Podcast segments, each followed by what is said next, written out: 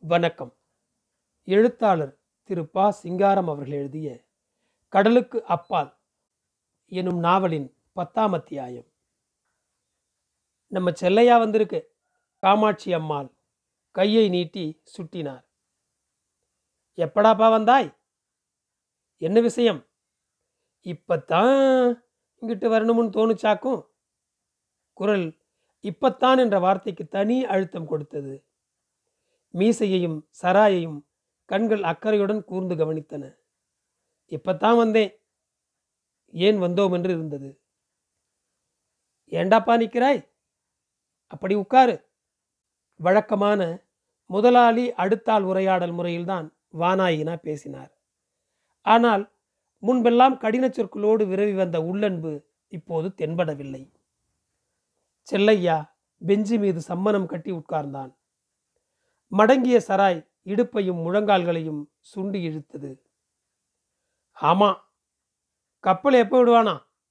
கேட்டு பாத்தியகளா அடுப்பு வேலைகளை அப்புறம் கவனித்துக் கொள்ளலாம் என்று முடிவு செய்த காமாட்சி அம்மாள் சுவரோரம் தரையில் உட்கார்ந்தார். கப்பலா? அதுக்கு இன்னும் நாளாகும் முகத்தை சுளித்தார். சமையல் கட்டுக்கு போகாமல் மனைவி சண்டித்தனம் செய்வது ஏன் என்று நன்றாக தெரிந்தது.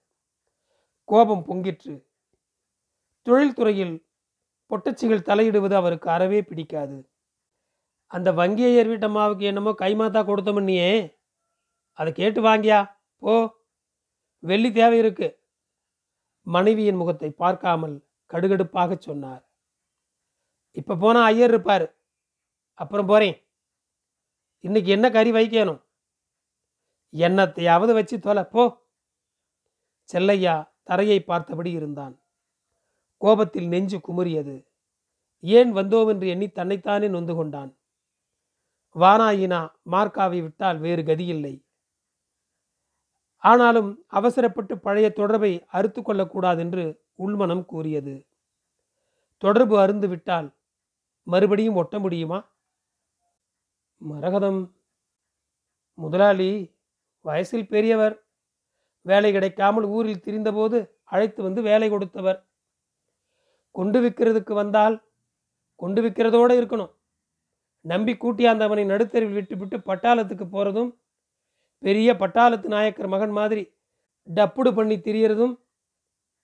ஆமாம் யாரை கேட்டுக்கின்னு போனாய்? ம்? எசகு பிசகாய் ஒன்று ஆனா போனா? உங்கள் அப்புக்கு நானில் சவாப் சொல்லணும். கொஞ்சம் கூட கருக்கிடை இல்லையே. அட்டனைக்கால் போட்டிருந்தவரின் வலது பாதம் துடித்தது. தரையை பார்த்திருந்த செல்லையா வாயை திறக்கவில்லை. மரகதத்தை பற்றிய எண்ணங்கள் மனதில் அலையடித்தன. காமாட்சி அம்மாள் கணவனின் முகத்தை பார்த்தபடி இருந்தார். ம் ஒன்றும் சரியில்லை. நினைக்கிறது ஒன்று நடக்கிறது ஒன்றா இருக்கு கைக்கு உதவியாக இருப்பேன்னு நினச்சிக்கின்னு இருந்தேன். கண்கள் மூடின. இடக்கை நாடியை தடவியது. இவன் இனிமேல் தொழிலுக்கு லாயக்குப்பட மாட்டான். பட்டாளத்துக்கு போய் டப்புடு பண்ணி திரிஞ்சு பழகிய பய. சூட்டியான பய. பேர் சொல்வான்னு நினைச்சம். நினச்சதுக்கு ஏறுமாறாக இருக்கு கொஞ்ச நாளைக்கு வச்சிருந்து பெத்தவன் கையில் சேர்த்து விட்டா அப்புறம் பிராப்தப்படி நடக்கும். கடையில் பழையபடி தொழில் ஆரம்பிச்சு செல்லையா மெதுவாக இழுத்தான். மனம் ஒரு முடிவுக்கு வந்து விட்டது பணிந்து போவதுதான் நல்லது. வேண்டாம் என்றால் அவராக வாய்விட்டு சொல்லட்டும். ம்? கடையில்? இல்லை. கடையை துப்புரவு பண்ணிக்கின்னு வச்சாக்க செட்டித்தறி பேச்சு முறை உரிய ஏற்ற இறக்கம் விரித்தல் குறைத்தலுடன் சரளமாக வந்து ம் பிள்ளை அவர்களின் வழக்கை நெற்றியை தடவியது. நாகலிங்க பய அங்கிட்டு என்னமோ அடிபடியாக கிடக்குது. ஒரு மாதம் போனாதான் கடகண்ணி திறக்கலாமுன்னே. அது ஒரு கூதர கழுத. இவன் இப்போவே திறக்கலாமுங்கிறான். சரி கடையை ஒழுங்கு பண்ணி வைக்கிறது நல்லது தான் இவன் சூட்டியான பயல். ஒரு வருஷம் ஊரில் போய் இருந்துவிட்டு வந்தானா திருந்திடுவான் ஆனாக்கா இந்த தொழிலுக்கு லாயக்கில்லை.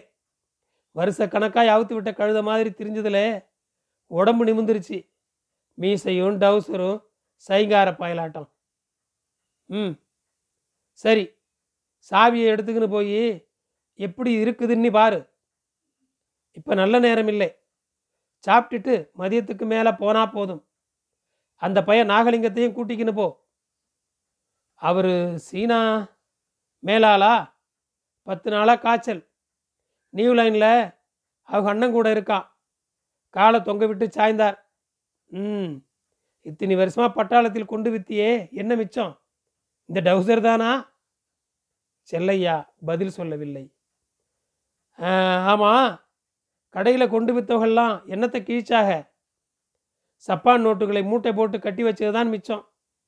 என்னமோ அது அது லெவிதப்படி நடக்குது? அன்னைக்கு எழுதினவன் அழிச்சு எழுத போகிறானா என்ன? காமாட்சி அம்மாள். நடுமை குரலில் சலித்தவாறு செல்லையா பக்கம் திரும்பினார். உன் பெட்டி சாமானெல்லாம் மே வீட்டில் இருக்குதப்பா போய் பாரு. செல்லையா? முதலாளி முகத்தை பார்த்தான். முதல்ல போய் இந்த சனியனை கழட்டி போட்டுவிட்டு வேட்டியை கட்டிக்கிய. வம்பு தும்பு ஒன்றுலையும் மாட்டிக்கிடாம நாம் உண்டு நம்ம தொழில் உண்டுன்னு இருக்கணும். ஆமாம் சொல்லிவிட்டேன் சரிப்போ மீசை மீது பார்வையை செலுத்தியவாறு முதலாளி உத்தரவிட்டார். செல்லையா மாடிப்படிகட்டில் ஏறினான். காமாட்சி அம்மாள் சமையலறையை நோக்கி விரைந்தார். படிகட்டில் ஏறின அடுத்த ஆளை வைரமுத்து பிள்ளை இமை கொட்டாமல் பார்த்தார். வளர்ந்து நிமிர்ந்து முறுக்கேறியிருந்த உருவம் அவர் மனதில் இன்னதென்று விரிவிக்க இயலாத கிளர்ச்சியை தோற்றுவித்தது.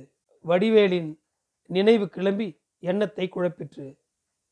வைரமுத்து பிள்ளை சிறுவயது முதல் செட்டிய வீட்டு தொழிலில் இரண்டர கலந்து வளர்ந்தவர்.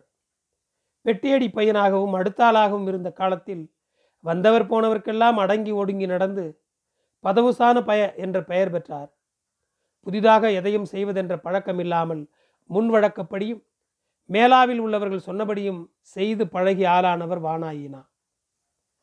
ஆதியில் மேல் துண்டை இடுப்பில் சுற்றி கொண்டு லேபாதேவி தொழிலில் புகுந்தார். அடுத்தாளானவின் துண்டு இடது கைப்பிடிக்கு உயர்ந்தது. அப்புறம் மேலாட் ஆன பிறகு முழங்கை மடிப்பில் சிறிது காலம் தொடங்கி பின் பட்டும்படாமல் தோலை தொட ஆரம்பித்தது. வானாயினா மார்க்கா முதலாளியான பிறகுதான் மேல் துண்டு தோளில் நன்கு படிந்து இருபுறமும் தொங்கத் தொடங்கிற்று.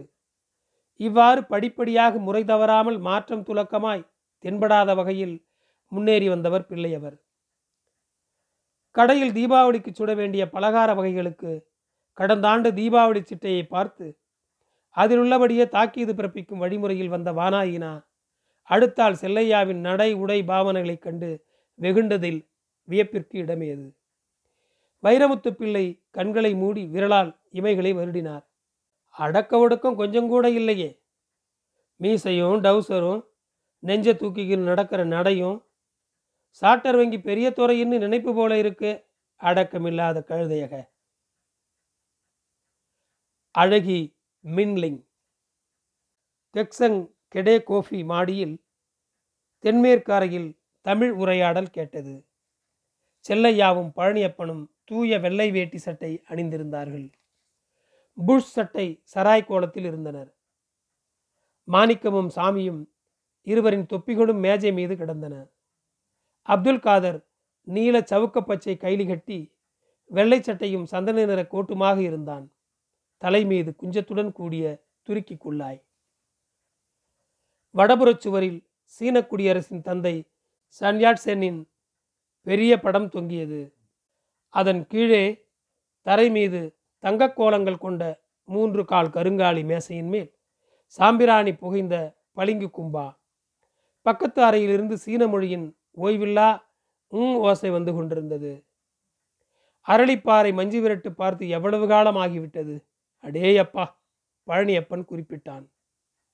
மணக்கண்ணில் அரளிப்பாறை தெரிந்தது. அதன் முடியில் முருகப்பெருமானின் சின்னஞ்சிறு கோயில். பாறைக்கு கிழக்கேயுள்ள பொட்டலில் இங்குமங்கும் கூட்டம் கூட்டமாக வண்டிகள். அவற்றின் அணைப்பில் திரள் திரளாக மக்கள் குழுமி நின்றார்கள். வண்டிக்கூடுகள் மேல் அவள் கடலை தின்னும் சிறுவர் படை.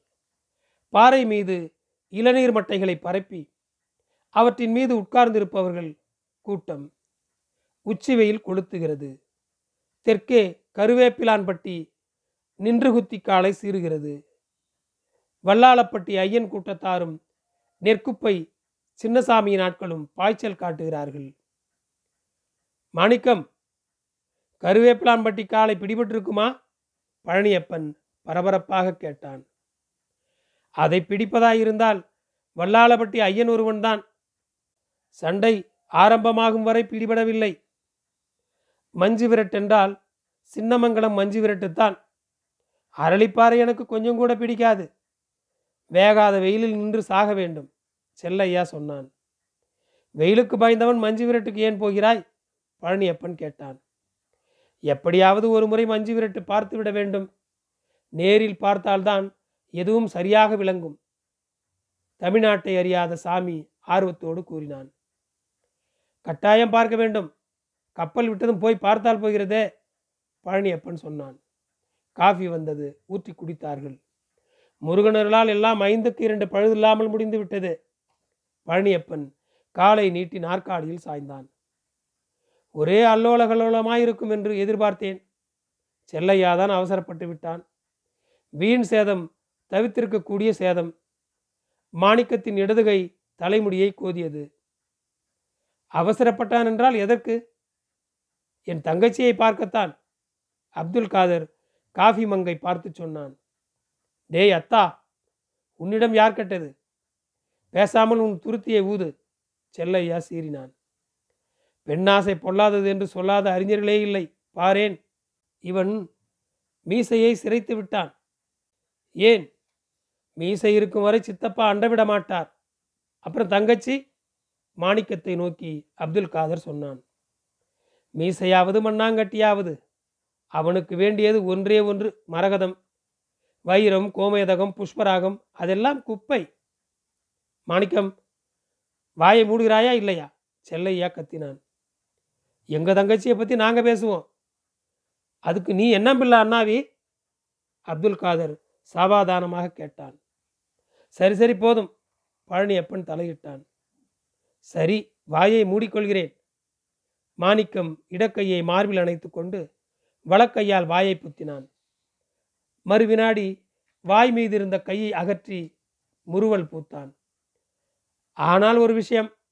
எனக்கென்னவோ கல்யாண கிறுக்கு பிடித்த பயல்களை கண்டாலே பிடிக்காது. மனிதன் முதன் முதலாக செய்யும் தவறு என்ன? தாய் வயிற்றிலிருந்து வெளிவருவது. கடைசி தவறு என்ன? சாவது. இந்த இரண்டுக்கும் இடையே ஒரு மாபெரும் தவறு செய்கிறான். அதென்ன? மேரேஜ். சாமி மேசையில் ஓங்கி குத்தினான். நிக்கா! அப்துல் காதர் கெக்களித்தான். பிறப்பையும் இறப்பையும் மன்னித்து விடலாம். ஆனால் கல்யாணம்? அந்த மாபாதக செயலை மன்னிக்க முடியுமா? இருக்கட்டும். அதை பற்றி இன்னொரு நாள் விரிவாக பேசலாம். வாசல் பக்கம் திரும்பினான்.